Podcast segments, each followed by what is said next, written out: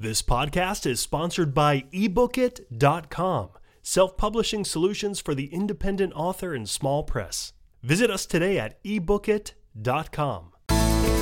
Welcome to the Toastmasters Podcast, the official podcast of Toastmasters International.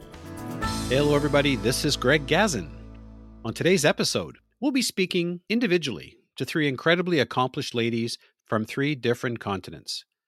And while geographically they're thousands of miles or thousands of kilometers apart, one thing for sure that brings them closer together is that this past August at the 2023 Toastmasters International Convention that was held in the beautiful Nassau in the Bahamas, the three ladies became Toastmasters' newest accredited speakers.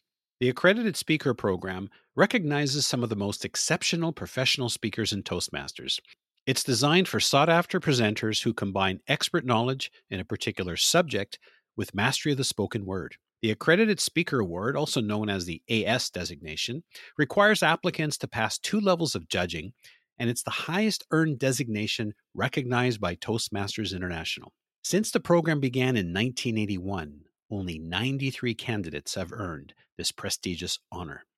Today, I have the honor of speaking with Stephanie Angelo from Chandler, Arizona, and Verity Price from Cape Town, South Africa. And my co host Ryan goes down under to speak with Dale Rees-Bevan from Sydney, Australia. So sit back and enjoy listening to this terrific trio.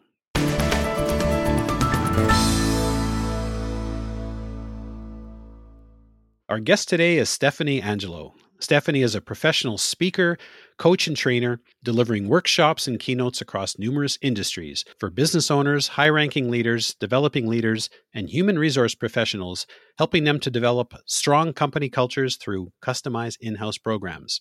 Stephanie is also the inventor of a board game, Company Culture, a game of workplace traction, not transaction. And if that's not enough, she also co created Outrage, a game to recognize and change abusive behavior.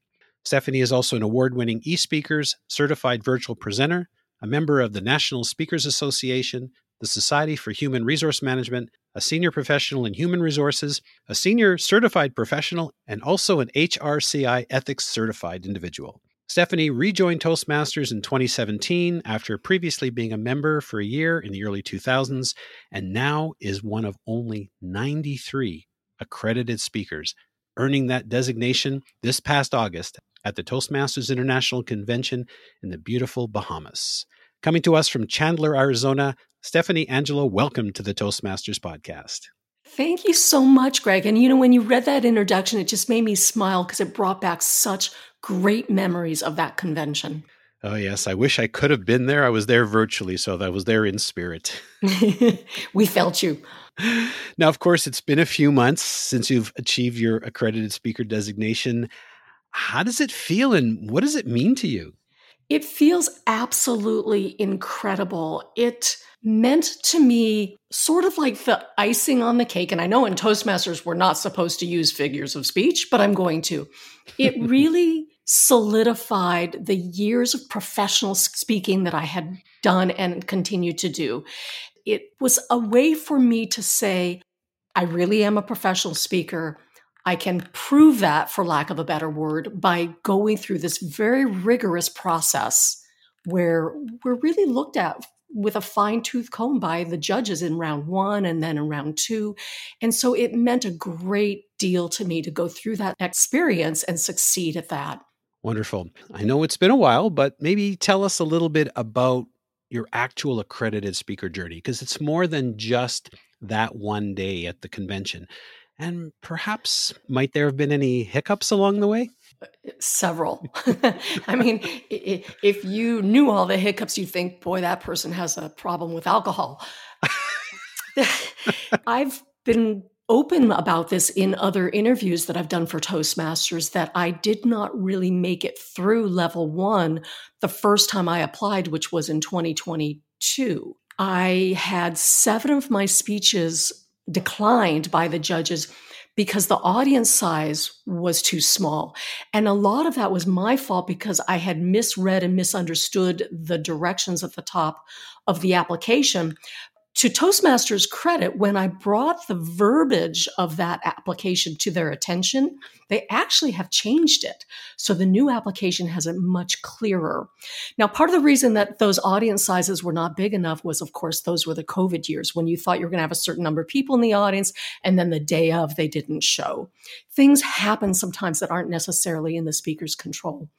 So that left me really no choice but to wait another year accumulate more professional speaking engagements, which I had done, and then reapplying in January of 2023 so that I was able to go through the whole level one inspection, for lack of another word, of the judges, made it through level one, and then, of course, you saw that I did the final speech for level two in the Bahamas. And during that time, there are also things that the judges come back and may ask you for. They might ask for additional information on a particular speech or the way you filled something out. Uh, they ask for proof of do you have a license to use the certain photos that are in your PowerPoint? You know, there, there are a lot of things that happen in the meantime. So it's a very, very active process. It's an extremely rigorous process. I think for professional speakers, if you're already keeping really good records of all of your work, then it's going to help you that much more if you plan on applying for the accredited speaker designation. Yeah, and thus the value. And that's why there are only 93 in the world since 1981. Yeah. So let's talk a little bit about your presentation, Ethicure. It's called Ethicure, where ethics and culture merge. And I'll have to admit, I don't think I've ever heard that word Ethicure before. Well, it's actually ethiture. And ethiture is a word that I invented, and it's ethics and culture together. So I took the first half of the word ethics and then the last half of the word culture and I put them together and I made ethiture.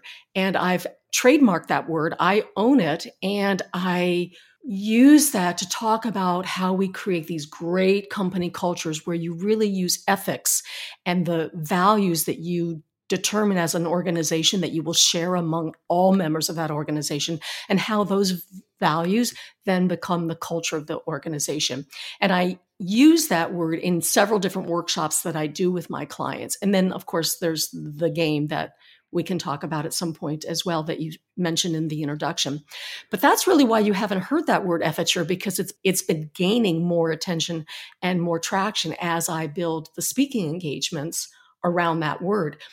You're right. I have the word ethiture here with the registered trademark next to it. And when I was typing it up, I put ethics and culture, I put ethicure. So obviously you're very thorough. I mean, you found you helped correct some verbiage and you corrected me. So thank you very much for that. Well, thank you. You're welcome. Tell us a little bit about the presentation overall, what it was about, maybe even sharing a small story. Most of the time when I do that, it's keynote forum in about an hour or it's an actual workshop, which can be from anywhere from an hour to three hours, four hours long.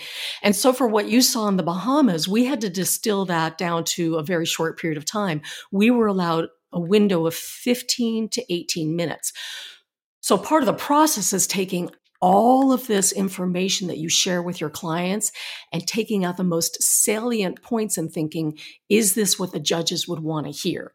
Is this what's going to make a good example of what I do share with my clients? Because that's what the judges, of course, are looking for in, in the level two presentation.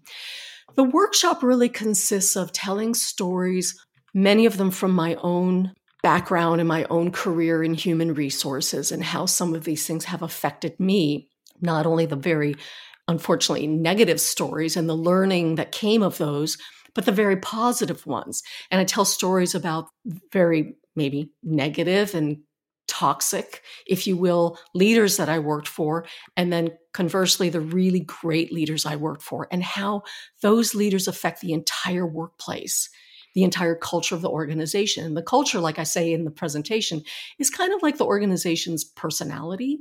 Mm-hmm. It's the way it thinks, it acts, it feels. But when you're an organization, there's a, an entire community of people who think, act, and feel relatively the same way if you have a shared set of values that everybody can buy into. When you don't have that, you have these toxic workplaces that suffer from terrible turnover and other issues. So when I do the presentation of Ethiture, that's really what it incorporates. I, I start with stories so that people can relate to them. And then we talk a little bit about what really is the benefit? What's the financial purpose of this for your organization? Why does your organization really care? Why should it care? And so in Ethiture, I shared some actual statistics from surveys of people. I share some information on how much that can cost literally in dollars and cents. How much does it cost your organization? So when I have the opportunity, Greg, to talk with groups and work with client companies, we actually do the math. We have formulas. And so when you put it out there in black and white, a lot of times the leaders will go, Whoa, this I didn't know. The proof is in the numbers, they don't lie. And so you really have to look at that. You have to have fiduciary responsibility to your organization. So we look at all of that and then we say, here's what we can do about it. Talking with the employees, doing exercises with them, having open discussion with them, often playing the company culture game that I created, all helps that conversation. And then the outcome of that is we actually create initiatives for that organization. They create them together as a collective team, whether it's organization wide or just divisions, departments, teams. It just depends on what the client really wants. And then we can revisit those on like a quarterly basis to see how they're going. And what I try to encourage companies to do, Greg, is to redo the whole process in about a year, because by that time you will have some people that have left and new people that have come that need to be incorporated in, into this whole discussion. And you need to keep it alive. Remember in the in the presentation i talk about slaying the villain of stagnation. Mm-hmm. stagnation is that awful thing that happens when we sit down and we get too comfortable. This is the way it's always been. This is what we like to do. We don't want to change anything. And there are a lot of reasons why people feel that way. We need to shake that up and make sure that we don't stay comfortable and we don't get stagnant. So i talk about slaying the villain of stagnation. Nice.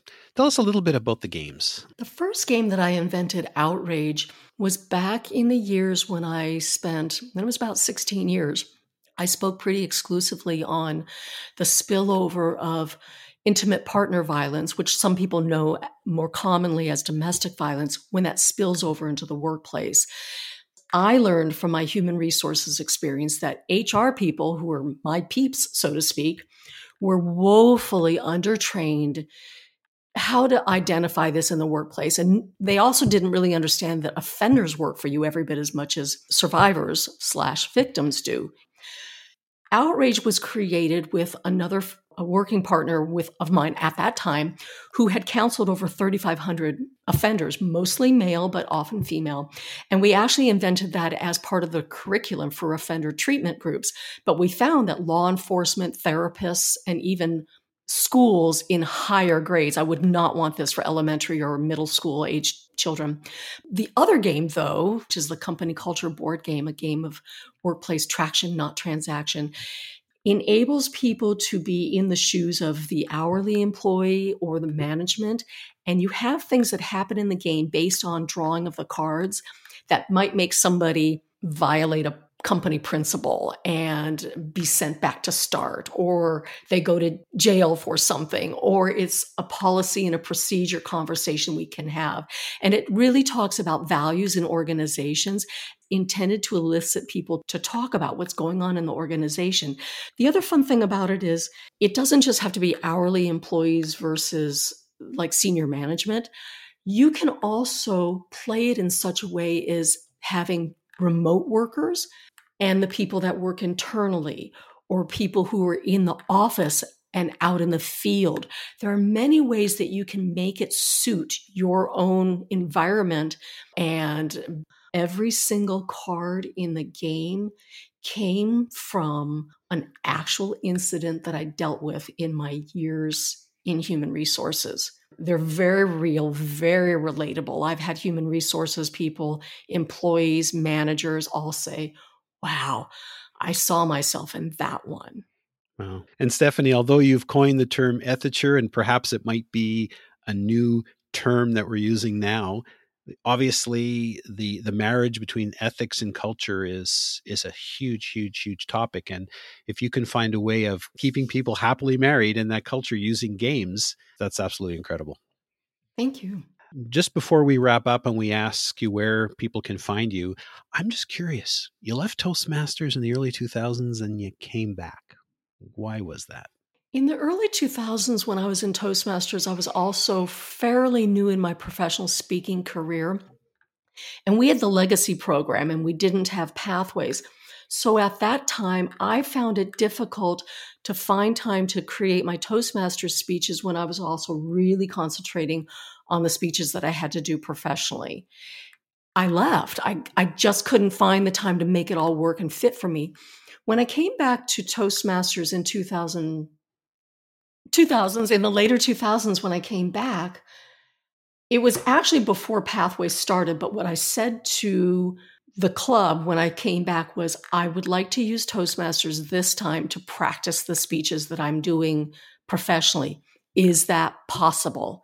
And they said yes. So they were very, very supportive of it. And then when Pathways came around a couple years later, I was still able to do that because let's say, for example, in Pathways, you have to do a speech that's based on vocal variety. Mm-hmm. That gave me an opportunity to take a seven minute chunk of a presentation I was doing for a client coming up and just really focus on the vocal variety nice. or whatever it may be for that. So I was able to still, in most cases, sometimes I had to do a specific speech for the Pathway project, but in most cases, I was able to really make it work for me. That just was a huge change and an asset to my professionalism. That's wonderful, Stephanie. And finally, how can people reach you if they want to find out more? They can reach me by going to my website, which is just stephanieangelo.com. And my email is stephanie at stephanieangelo.com. I'm on LinkedIn, Facebook. So I'm pretty findable. And I hope that people do reach out. I'm happy to help them and happy to answer questions. I'll mention that there is a profile on the three newest accredited speakers in the January 2024 issue of the Toastmaster magazine. Stephanie Angelo, congratulations once again on becoming one of the only 93 credited speakers in the world, and I wish you all the best in the future. Thank you so much, Greg.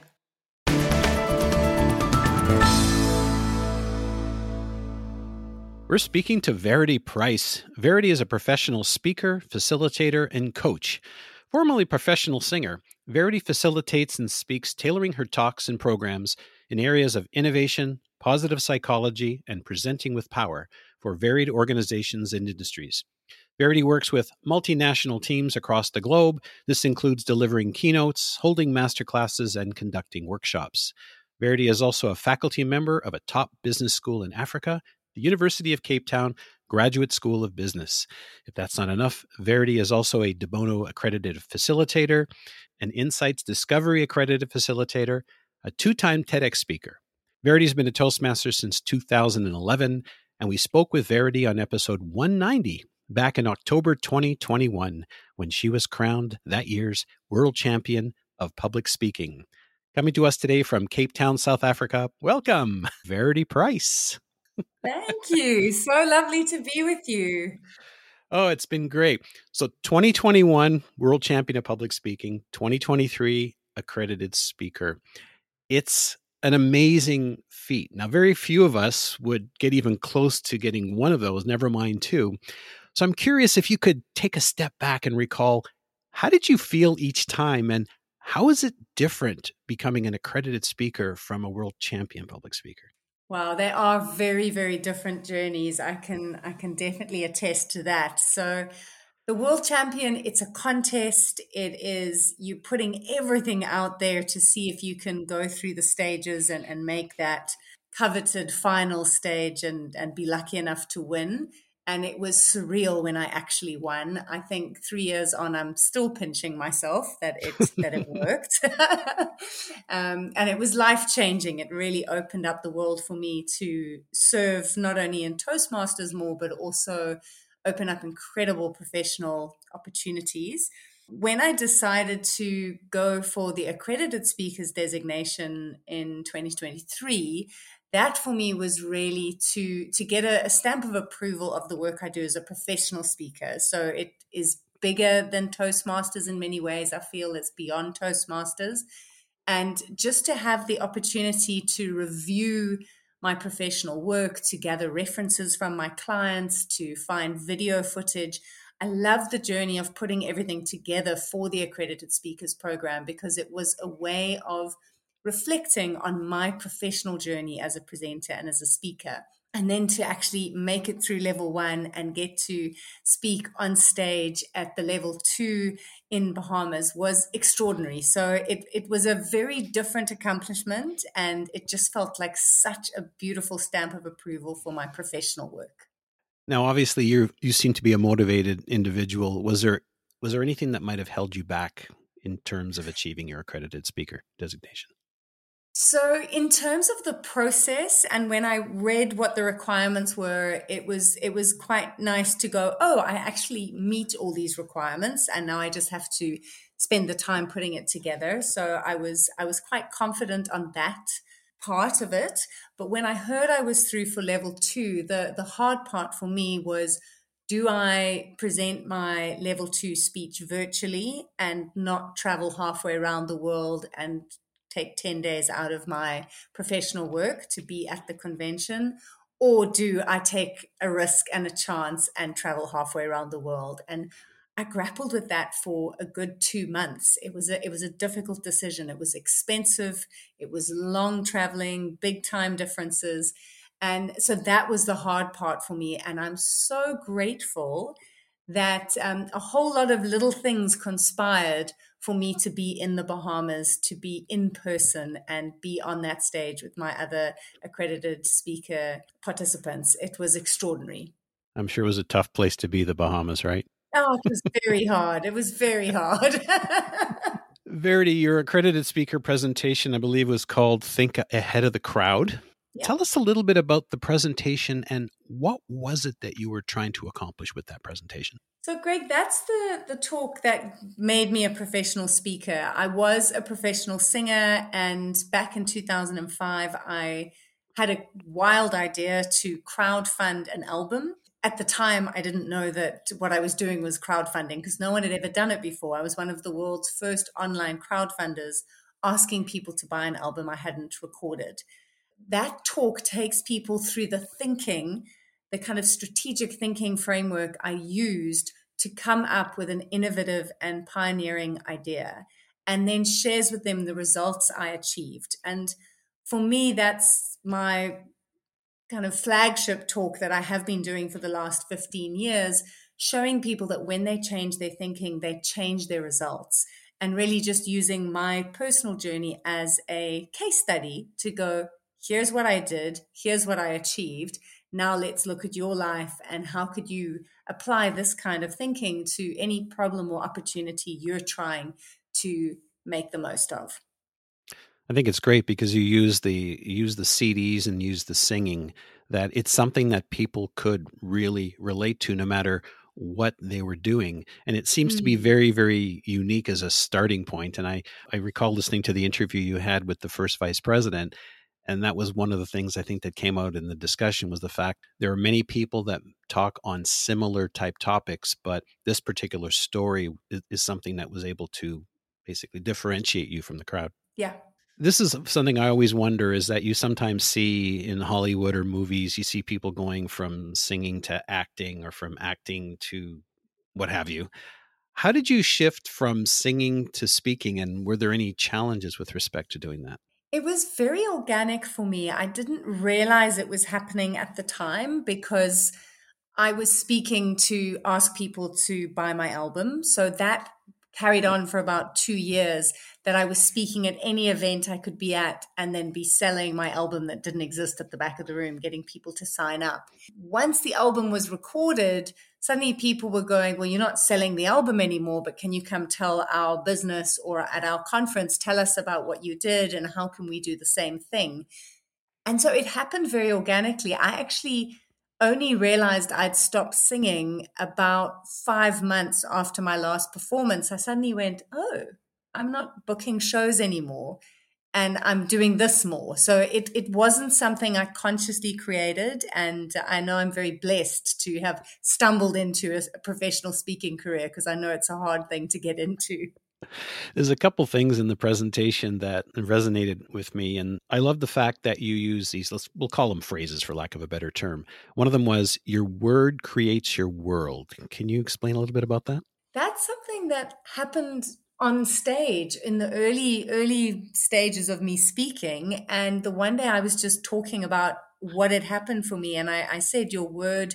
creates your world and it's it was this realization as i look back over that journey was that what I'd said I was going to do was what I had done. So that is one of the cornerstone phrases in all my work that I do with companies and at events is letting people really think about how is my word creating my world? Am I speaking about the future in a way that excites me, that delights me, that gets me fired up? Or am I speaking about failure and frustration? Because whatever you're speaking about is what you're going to bring about. Oh, interesting. And the other one I was curious about is you say ask extraordinary questions. How what does that mean? How does one go about creating these extraordinary questions?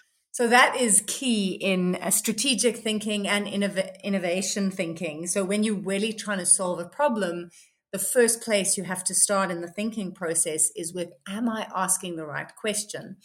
And what I see professionally is that in many businesses, people ask safe questions. They ask questions in a way that they can avoid failure, or they ask a question in such a complicated way that they're never going to solve it.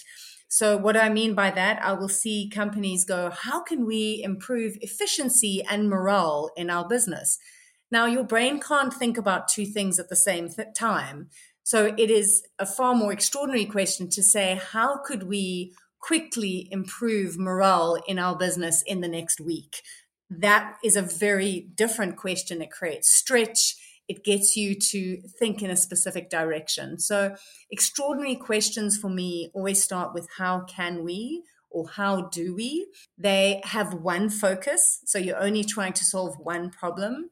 And they have a qualifier or a quantifier. So, you put in the word enthusiastically or how can we delight our customers in an exciting way so you really put the intention into the question and then you can quantify it by 20% or in the next 3 months because the more specific you make that focus the more directed your brain becomes on solving the problem and coming up with exciting ideas well, that's very different than as to how do we keep our customers happy? You know, how do we f- Yeah. make them feel? And one last item, I love when you say, look at the positive before the problem.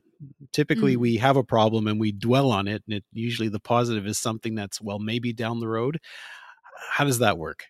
So, this is crucial in thinking. Uh, the way our brain is designed is we are designed to look for problems because that's what helps us survive. And, and I'm not sure who said it, but I love it. They said our brain is Velcro for negativity and Teflon for positivity. You know, so that the negative stuff sticks and the positive stuff just slides away and we forget about it. So our default is going to be to think about negatives, to look at the problems, all the reasons we might fail, the risks, the concerns. If we allow ourselves to do that first, from a brain chemistry perspective, there is increased cortisol and adrenaline. Everyone has gone into fight or flight. So, in a thinking environment, it's crucial that you first look at what's working, what's gone well, what are the possible positive outcomes of this, and get everyone's brain, you know, with high cortisol, high serotonin before you go, okay, now let's look at what's not working. Because then they're in a far less triggered space and you're able to go, okay, I know these are the problems, but we've already seen what the positives are. So, this is a very important part of thinking. Look at what's working before you look at what's not working. Velcro and Teflon, just two Yeah. words that bring up this incredible amount of imagery. Uh, and I can't quote who said it because I, I it's something I heard years ago, and I just it's it's stuck for me, but I can't remember who said it. Verity, you started speaking in 2007. You joined Toastmasters four years later. What made you decide to join Toastmasters and what keeps you part of the organization? I joined Toastmasters for fun. That is that's the truth. My sister Kay, my older sister, joined because she was trying to face a fear of speaking. She invited me to come and listen to her icebreaker speech in January 2011. from that first meeting, seeing how she was so supported and encouraged by her club members, I just had this yes feeling about this little meeting I'd walked into. And when they said, Do you want to join our club? I was like, Absolutely, I'd love to. And I had no idea that saying yes to becoming a member in January 2011 was about to change my life. A lot of why I stayed for as long as I did, long time before the World Championship, was because of the leadership opportunities. I loved being part of my club committee. I loved being part of a division as a division director, really serving, mentoring, helping, watching people grow. It, really is an organization that fills me up. And then I left. I left in 2019 when my little boy was was due to be born. So I gave my last speech 2 weeks before his birth and I left Toastmasters. And that would have been where the story ended. I would have, you know, just been in motherhood and we went into lockdown. But one of the clubs I'd helped to charter was struggling at the start of lockdown, and I rejoined as president of their club to help get the club going again. And that changed my life because that got me into competing the next year. And this organization has completely changed my life, and I'm not going anywhere. I will be here for a long time. uh, we're so glad that you decided to join and you decided to stay. In fact, you were mentioning, I think, I believe that the video that you submitted for your application was it not one where you were pregnant? yes, it is. It was the only decent a video I had of me on stage from before pre lockdown, and uh, I was heavily pregnant. um, but I was glad they accepted it. I thought, I don't want to send a virtual video. I, I wanted, a, you know, a live audience so they could really see how I normally speak because everyone knows me as a virtual world champion. I guess you were a little worried about that at the time, right? yeah, that's a big reason why I also went to the Bahamas. I thought if I do this virtually, I'm going to be stuck on a Zoom screen for the rest of my life. They need to know I'm a real person. Verity, this has been absolutely delightful. If someone wants to connect with you or find a little bit more about Verity Price, what do they need to do? They can visit my website, verityprice.com. It's got all my details. People can get in touch. They can sign up for my newsletter with regular speaking tips and follow me on social media at Verity Price Speaks. I like to keep sharing what I'm learning so that I can share the inspiration. Verity Price, once again, congratulations on your second major Toastmasters achievement, the accredited speaker designation, and I wish you all the best in your future endeavors. Thank you so much.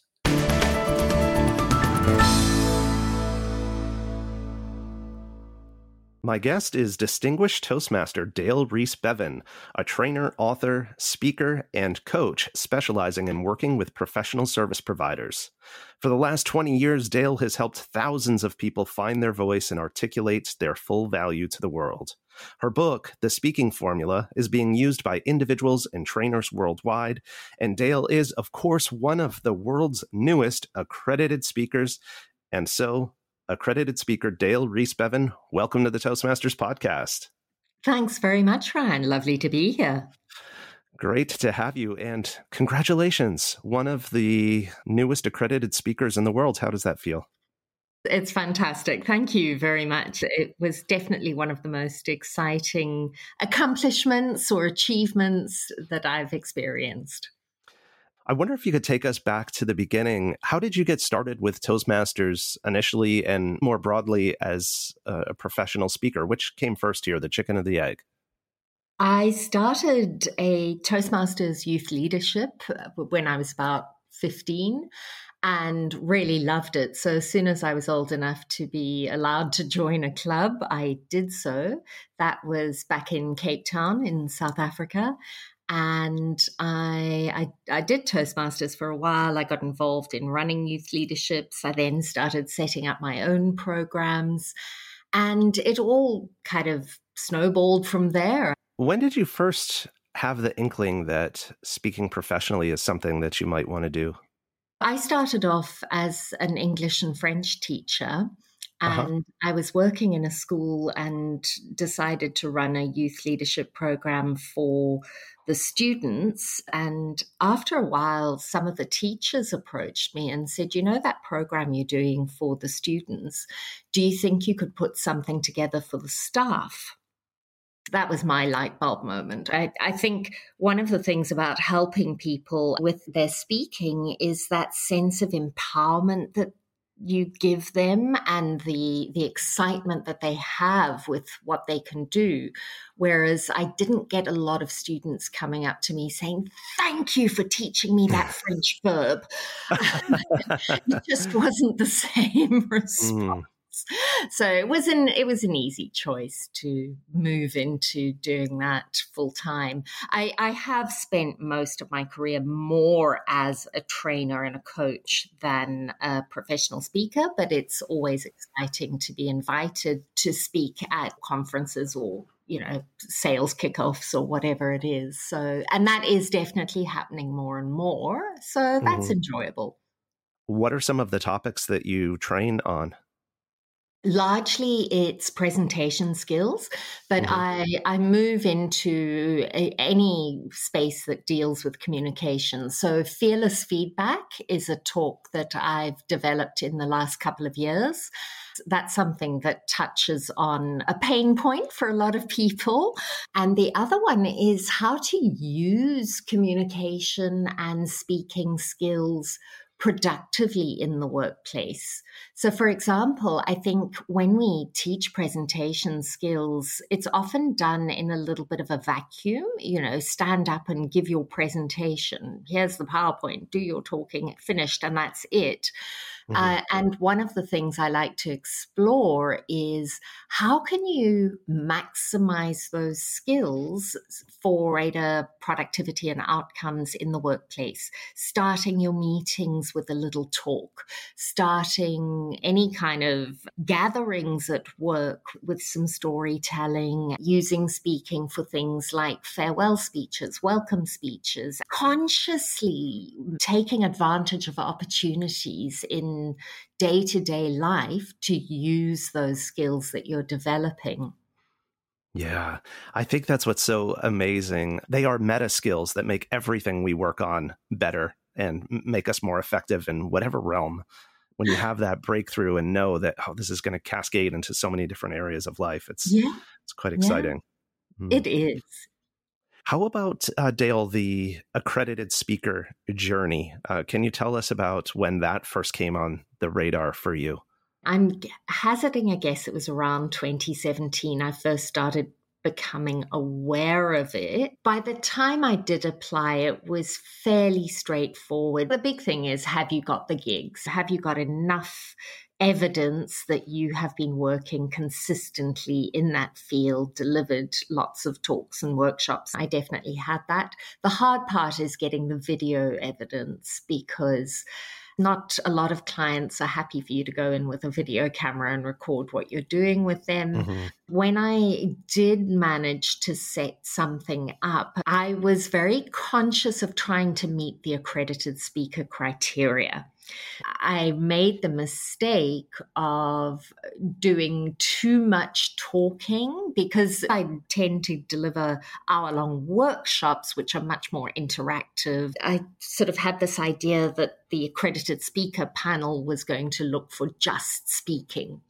Mm-hmm. So I gave a half hour talk, and ironically, the feedback that I got was, You don't interact enough. Oh boy. and, um, so it was great learning though. You know, don't yeah. mind read, don't make assumptions about what people on the other side are looking for. Just do you, right. do what you do.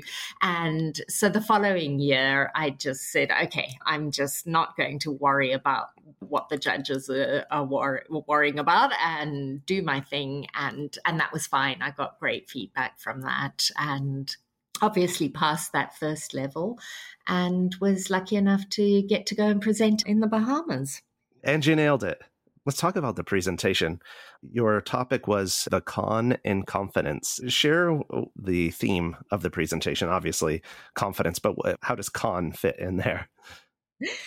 For me, it's it's largely about exploring the the fake it till you make it Mm-hmm. concept. My main message is understanding that confidence is a behavior and behaviors can be mimicked and learned and developed. I think we need to recognize that it's something you can develop and and expand your confidence increase your confidence and it's done by mimicking the behaviors of confident people I just like the idea of making it accessible, doable. And it's something that I've done in my own life. I remember going out with a trainer in, in my fairly early days of presentation skills training. And she was a very confident woman.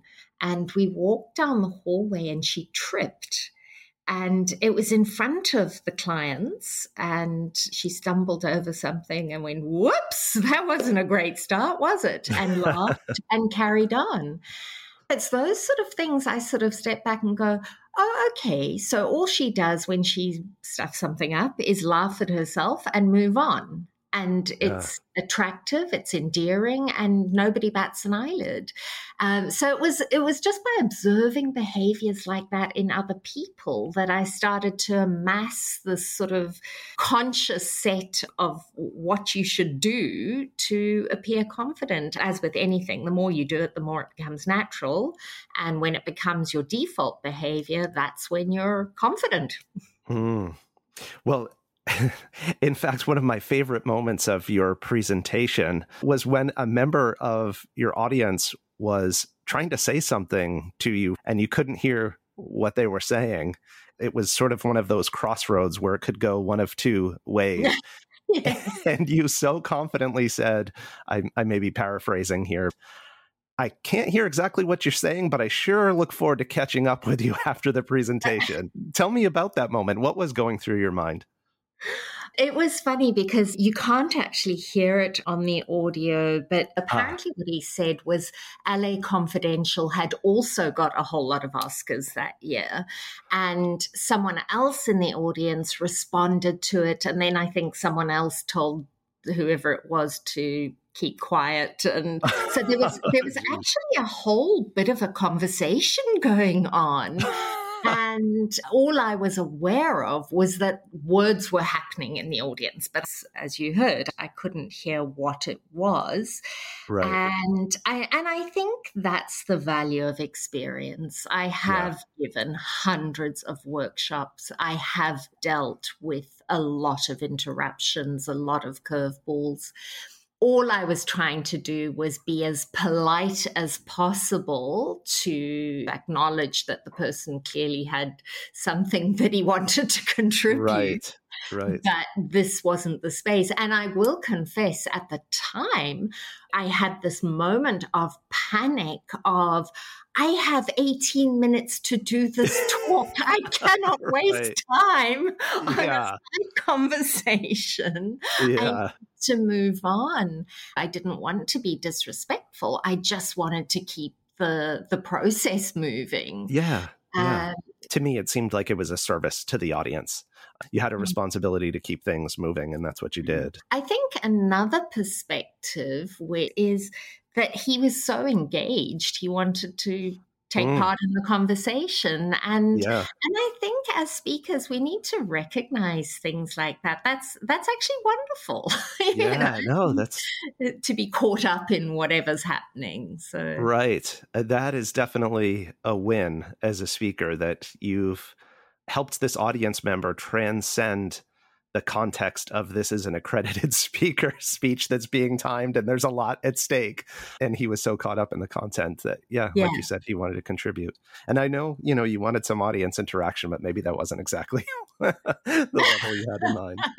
That's um, all good. Dale what was it like when you were waiting for the results and wondering did i do enough to secure the accredited speaker designation? What was your state of mind the three women who were involved, we actually went off for a drink at one of the little island bars. so Mm, nice. that was, that was lovely, and we were all chatting together, and and I think it was wonderful to hold that space together, eh, all equally excited and nervous but generally, I think I felt that the audience response had been so warm and Mm. so enthusiastic that I was actually really happy with it. I was in the headspace of, well, okay, if the judges don't like it, I'm sure there's valuable learning. I was at peace with that.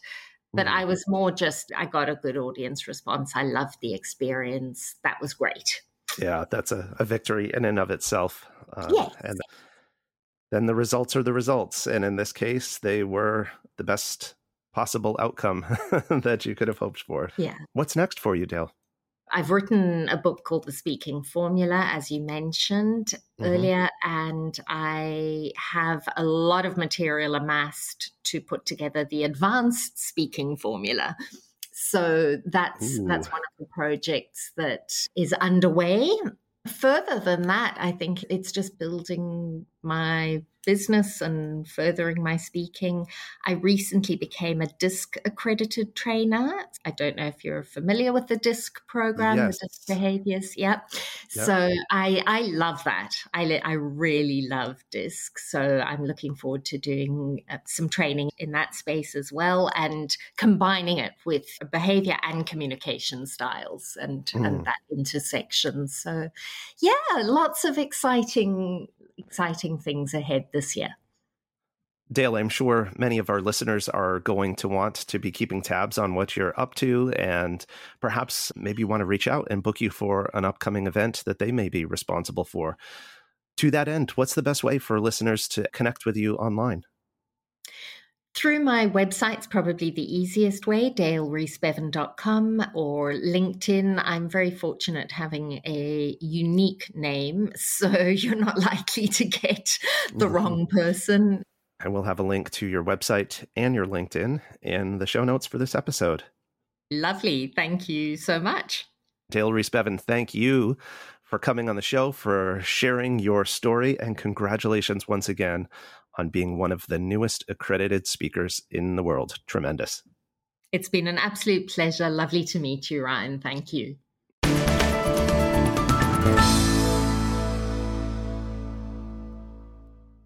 Wasn't that incredible? Now, folks, if you've been inspired and enjoyed this episode as much as I have, please take an opportunity to share it with your friends and family and other Toastmasters. You can find the Toastmasters podcast at toastmasterspodcast.com, toastmasters.org, Google, Apple, Spotify, and anywhere you get your podcasts.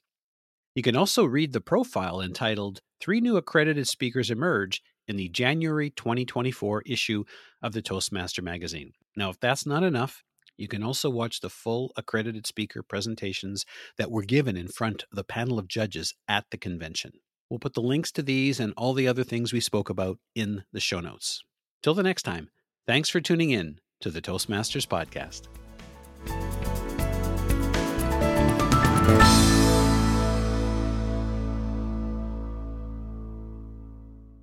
Ever imagined a book written just for you? Introducing Books.ai. We're not just another bookstore, we're the future of reading. Our state of the art AI adapts each book to your specific needs, creating a personalized masterpiece. Visit Books.ai now, that's P O O K S.ai, and use the promotion code SPOTIFY for a whopping 50% off. Books.ai, your personalized book awaits.